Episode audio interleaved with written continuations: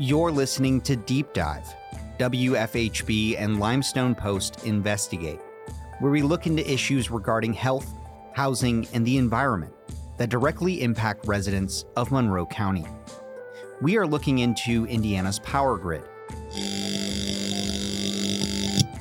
how it works, how it's outdated, and renewable alternatives the state could explore to transition into more sustainable forms of energy.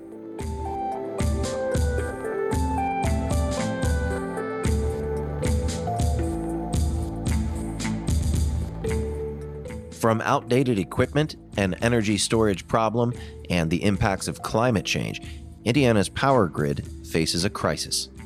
WFHB and Limestone Post interviewed experts, advocates, and government officials on how the Indiana power grid works and how the state will grapple with an ongoing energy transition. In today's edition of Deep Dive, we will explore the basics of the power grid, renewable alternatives, and what the future holds for Indiana's energy grid.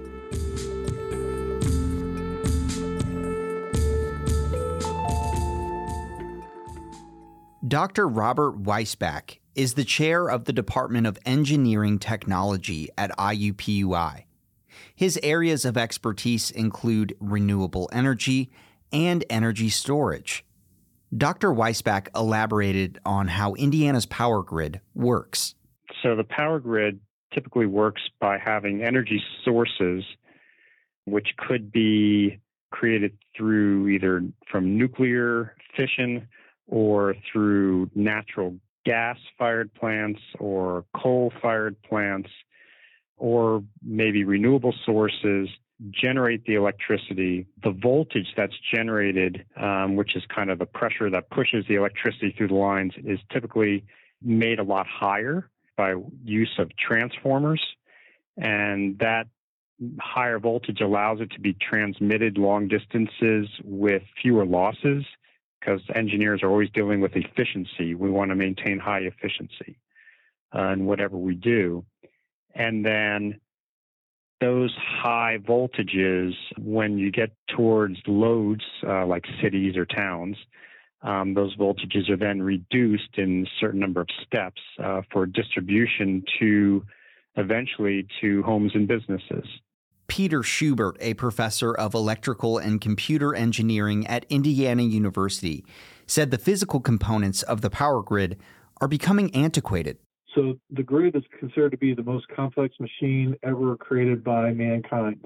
Many of the physical assets are old because uh, the development of the grid started in the started develop hard in the 50s, and then by the 70s was mostly built out. So some of these legacy systems have been around for 30 or 40 years and may be approaching their the end of their expected lifetime. So uh, with normal wear and tear, those things have to be replaced. That's relatively easy to predict. But there's two other factors that are really becoming important more recently. One is that people want smarter grids as more consumers or businesses are generating their own electric power with like on-site solar, when they sell back into the grid, this provides another point that needs to be balanced and considered in the grid balancing. So that makes things more complex. So we may need smarter grids that have more sophisticated controls and sensors. And those things, of course, cost money and take manpower and, it, and and you have to go and do that. Have the engineers to design it, implement it, make sure that works, test it, manage things in the case of of blackouts and stuff. So that's a smart grid. There's a lot of money coming from the federal government to make that happen. Because a lot of the existing grid infrastructure is old, they, there are points of electronic vulnerability that could be exploited by bad actors. Um, and that's that's a cyber part of it. The physical part of it is that, as we saw last summer, where some yahoos or uh, extremist groups would shoot rifles into substations and the transformers there, that kind of destruction of those transformers, because they you, you don't buy them every year, you buy them every you know half a century. If enough of those things get disrupted, there's no inventory And it could take not hours or days to restore power, but it could take months or, or years in some cases if there's a substantial coordinated attack on our electric grid. So all those argue for a smarter grid and a more distributed or decentralized um, grid architecture. Schubert outlined that Indiana has an energy storage problem. In order to transition to renewable energy sources, he said the state would need to invest in large scale energy storage. One big need is energy storage. Um, as I mentioned earlier, this balancing act between generation and consumption is moment by moment, and as time goes on, that will become more complicated. One thing that makes it less complicated and more resilient, more reliable, which reliability is really important for Indiana because we're a very manufacturing heavy state. And uh, when you've got a factory, if you lose power, you could lose product. So, a really important factor in making the grid more resilient, more reliable, would be large scale energy storage. So, uh, when people think of energy storage, the first thing you think of is a battery. Batteries are on a, per unit of energy, they're fantastically expensive. They're convenient, they're easy to install. Those are big pluses, but they're super expensive.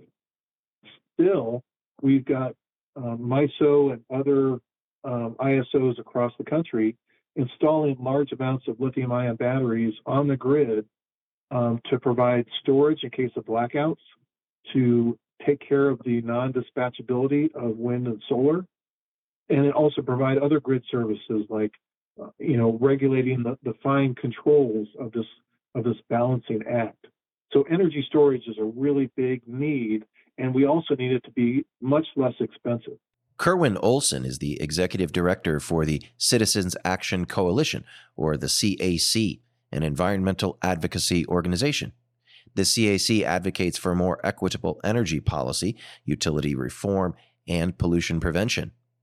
Olson agreed that aspects of the state's power grid are out of fashion, relying on fossil fuels and a quote, old business model, end quote. He said Indiana should invest into renewable energy, wind, solar, and green carbon, all the while maintaining reliability.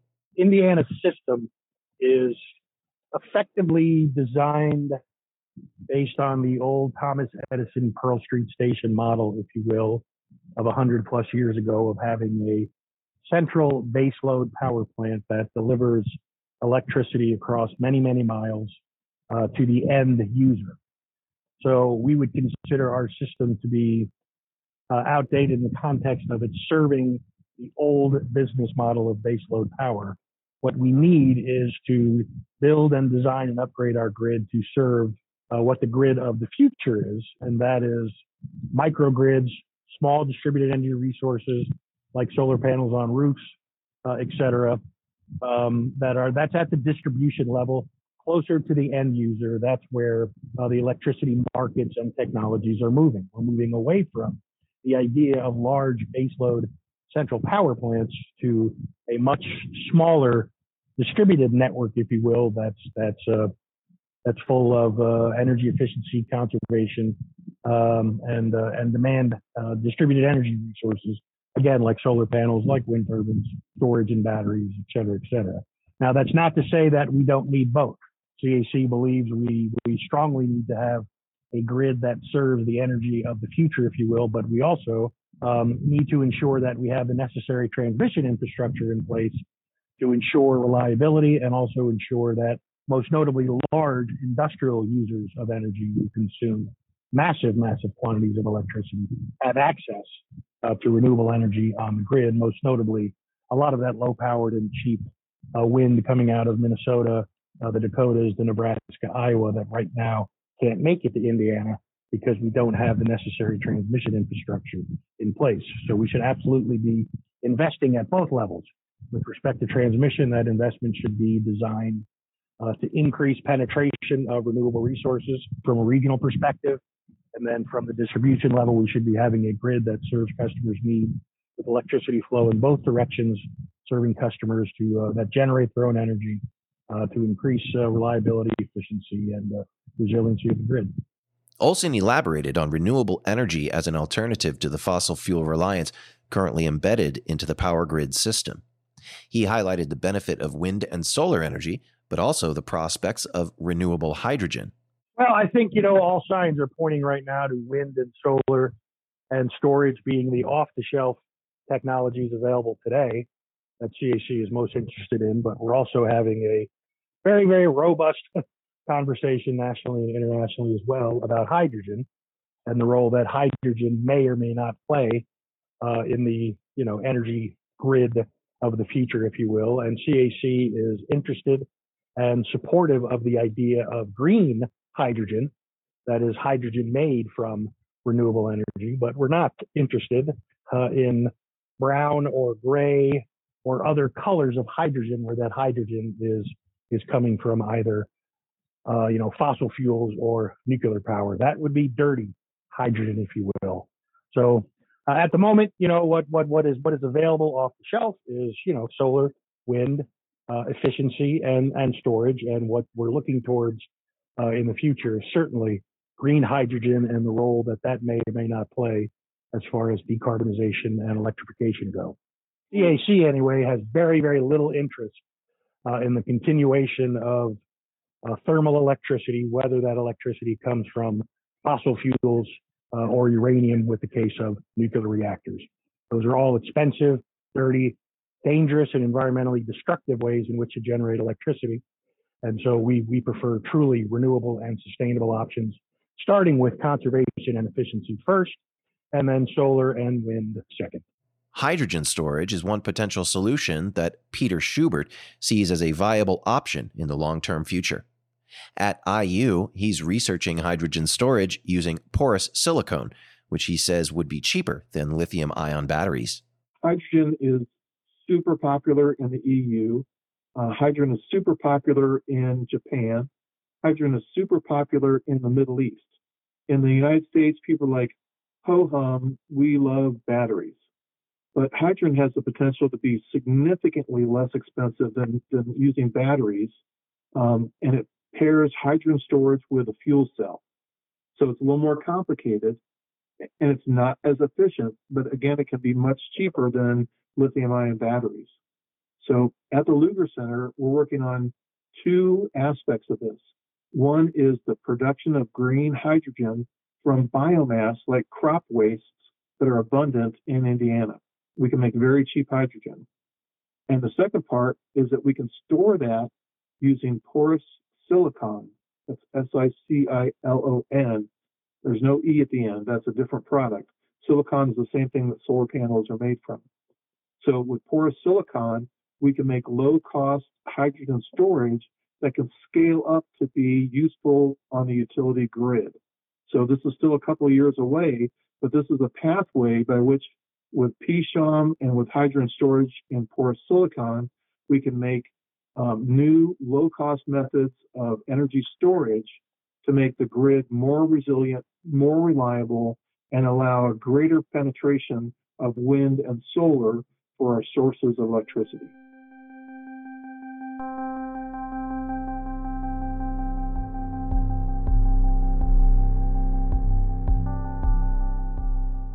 You're listening to Deep Dive. WFHB and Limestone Post investigate. Over the next few weeks, we are looking into Indiana's power grid. Deep Dive airs each Wednesday at 5 p.m. on the WFHB local news.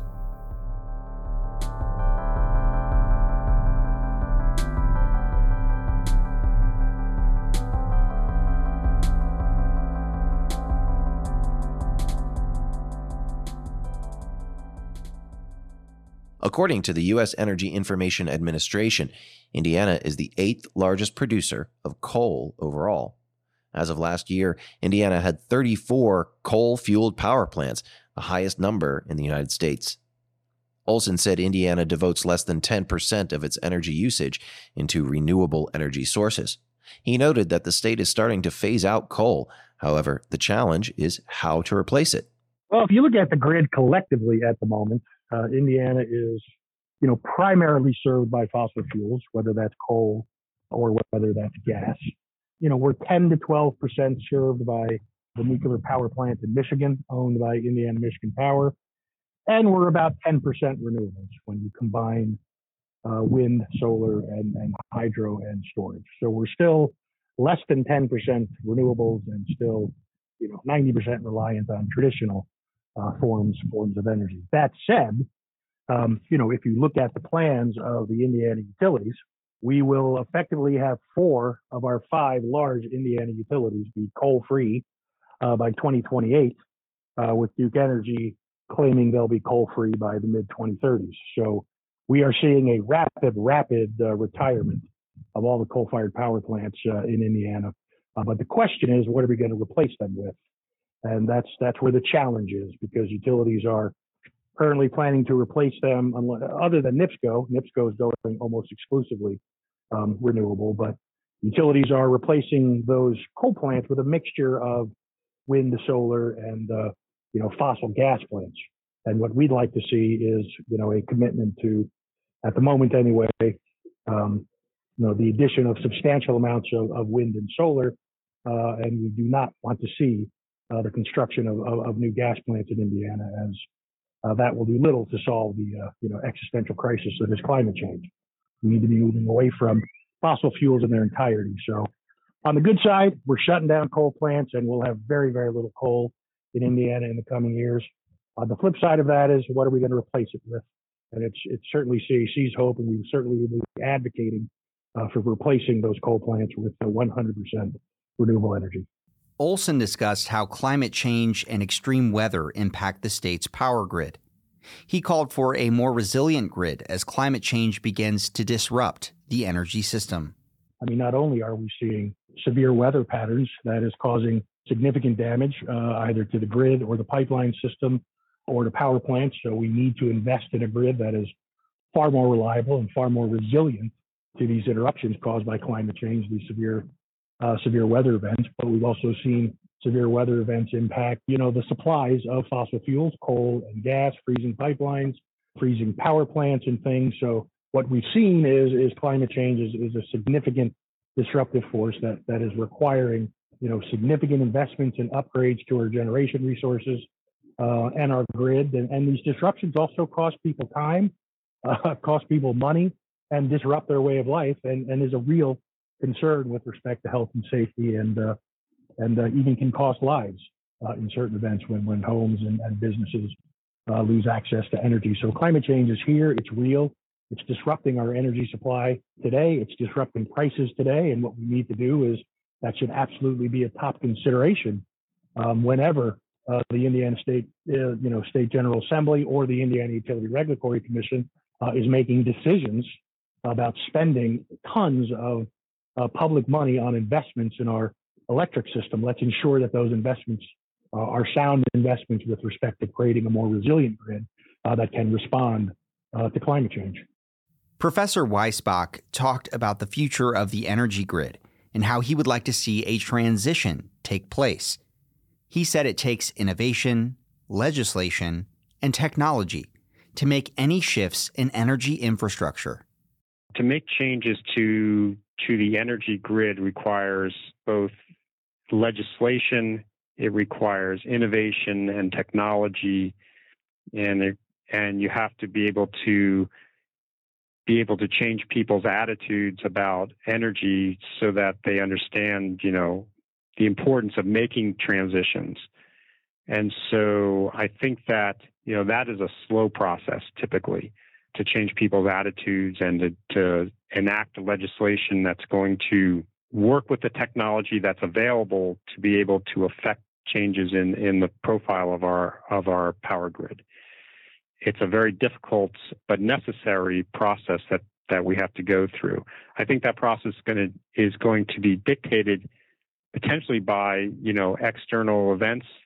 So if all of a sudden you know the Earth were to heat up more than we expected, for example, and it starts impacting crops, then people might be more inclined to make changes that they might not have made before. So a lot is going to depend on just um, events that occur, you know, over time, and how those events are impacting, you know, our day-to-day lives. And if there's a significant enough impact on our day to day lives, people will be more inclined to want to make changes, assuming that the technology is there to, to accomplish that.